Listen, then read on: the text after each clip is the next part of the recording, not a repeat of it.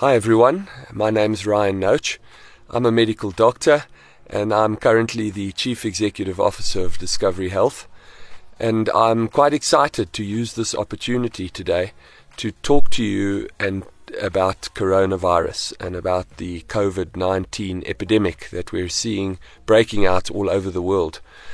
The reason I'm excited is because one of the most important things we can do is to understand as much as possible about the disease. There's lots of misinformation at the moment, and real facts uh, and really grounded evidence around the disease is absolutely critical to our response and to ensuring that we try not to get infected and protect our families, our clients, and our loved ones. So, firstly, what is coronavirus? A coronavirus is a family of viruses, typically communicated from animals to humans, otherwise known as zoonotic infections. It means that as humans we catch it from an animal originally. And there are seven known coronaviruses in the world. Um, four of these are actually very common. And for those of you that have kids, it's very likely that your kids at some stage have had a coronavirus infection which causes a common cold or maybe a, a mild flu like syndrome. So it's very common actually, this coronavirus. There are three that are responsible for outbreaks. You may remember the SARS outbreak from China some years ago, or the MERS outbreak, which was the Middle Eastern Respiratory Syndrome. Those were both coronavirus outbreaks. And this latest scare and this global health emergency that we're facing at the moment is a coronavirus which has been labeled SARS CoV 2 and that's the name of the virus, SARS CoV 2. And that virus causes the disease COVID 19. Uh, the World Health Organization has labeled the disease COVID 19, the 19 obviously being 2019 when it was first identified. So now that you know what coronavirus is, it's obviously very important to understand how you can catch it. And coronavirus seems to be transmitted by saliva droplet spread that seems to be the primary means of transfer. So when we speak, cough, sneeze, there are saliva droplets that come out of our mouths, and those saliva droplets contain the virus. And unfortunately, this coronavirus, this SARS CoV 2, is highly infectious.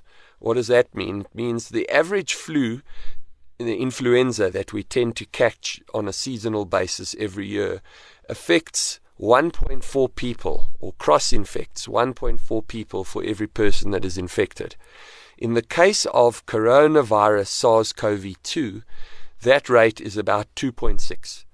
So it's almost double the contagion rate of the normal seasonal influenza. This means that it's highly contagious, it spreads quickly, and you're quite likely to catch it if somebody nearby has got it. Uh, so be careful and watch out and be aware for somebody around you that's sick. So, how do you go about preventing infection? The most important thing is around basic hygiene. Uh, be very careful to wash your hands, not to touch your face or your mouth or your lips, particularly with your hands regularly. Uh, disinfect everything around you that you can in, within normal limits and normal behavior, and not to be obsessive about it. But alcohol disinfectant is a good thing to disinfect those things around you and that you're touching regularly. And obviously, in the phase of the epidemic where it's everywhere, where we reach this mitigation phase where there's a lot of people infected, uh, we encourage something called social distancing. Social distancing means just take precautions uh, not to encourage too much physical contact and not to be in too much close proximity with people. Uh, so, handshakes are discouraged. Otherwise, preferably just greet with a nod of the head, avoid hugs. And at a phase where uh, we are really worried, we would encourage that you don't attend big public gatherings uh, or go to places where lots of people are forced together in a small place. And that is definitely the best way to prevent infection. What's useful about this is these are easy preventive habits. They're simple things to do. We can make them into habits that we do and don't even think about every day. And it really does protect us from the disease. So, what is happening across the world? Well, Talking about prevention, what's happened in China and South Korea is actually very interesting. I think, as you all know, the disease started in China and that there was quite a severe outbreak in China. But what's very, very comforting about the Chinese experience is that they've reduced the number of new infections in China to almost nothing. Yesterday, there were only 46 new infections reported in China. Isn't that amazing? From thousands and thousands of new infections every day, they're down to 46 a day. And what have they done to achieve that? They've done what I'm telling you about now. They've introduced simple preventive habits, good personal hygiene, lots of social distancing, and in areas that were severely affected, they've encouraged people to stay home so that there is limited interpersonal contact. And this has resulted in good control of the outbreak. We've seen a very similar pattern in South Korea, where at one stage they had a thousand new infections a day. Now they're down to less than a hundred new infections a day. And that high risk area seems to have become very well controlled, but again through a very disciplined social distancing and hygiene approach. In Europe, what's slightly more worrying is that they have not been as successful or as forceful in achieving these basic preventive measures. And we're seeing quite rampant spread across parts of Europe at the moment, with Italy being the worst affected. In Italy, they have now about 10,000 people who are infected, uh, and unfortunately, with an older population in the northern parts of Italy being affected, there is quite a high morbidity and mortality rate. What does morbidity and mortality mean?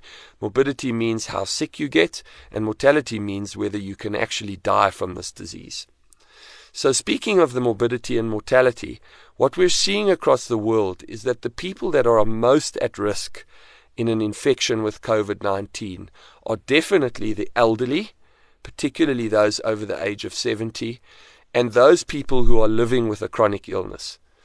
And in these groups of people, the elderly and those living with a chronic illness, unfortunately, about 20% of the people who catch the virus tend to get quite sick, and a high percentage of those, unfortunately, uh, tend to die.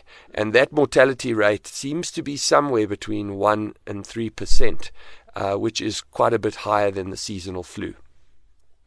Without wanting to make you anxious, let me just point out that the number of people in these countries that are getting infected is still very, very tiny, with way less than one person for every 10,000 people in the population being infected. The number of deaths around the world is under 10,000 deaths for all of the 120,000 infections that have happened at the moment. When we compare that to something like tuberculosis, a disease that we deal with every day in African context, TB is currently killing about 250,000 people a year. And so, just to create a little bit of calm and put this in context, you should realize that the mortality associated with TB and the number of deaths we're seeing on an ongoing basis around TB is much higher than the number of deaths we're seeing with this COVID 19 outbreak at the moment. What's of really significant concern associated with this global outbreak is, in fact, the economic impact that the outbreak has. We've been talking all along about the health impact and the disease and the mortality that it causes. But on the economic side, I'm sure you would have all seen massive routing of global stock markets, including our South African stock market a couple of days ago, with enormous value taken out of stock markets by skittish investors where sentiment is really concerned about what the impact of this outbreak will be.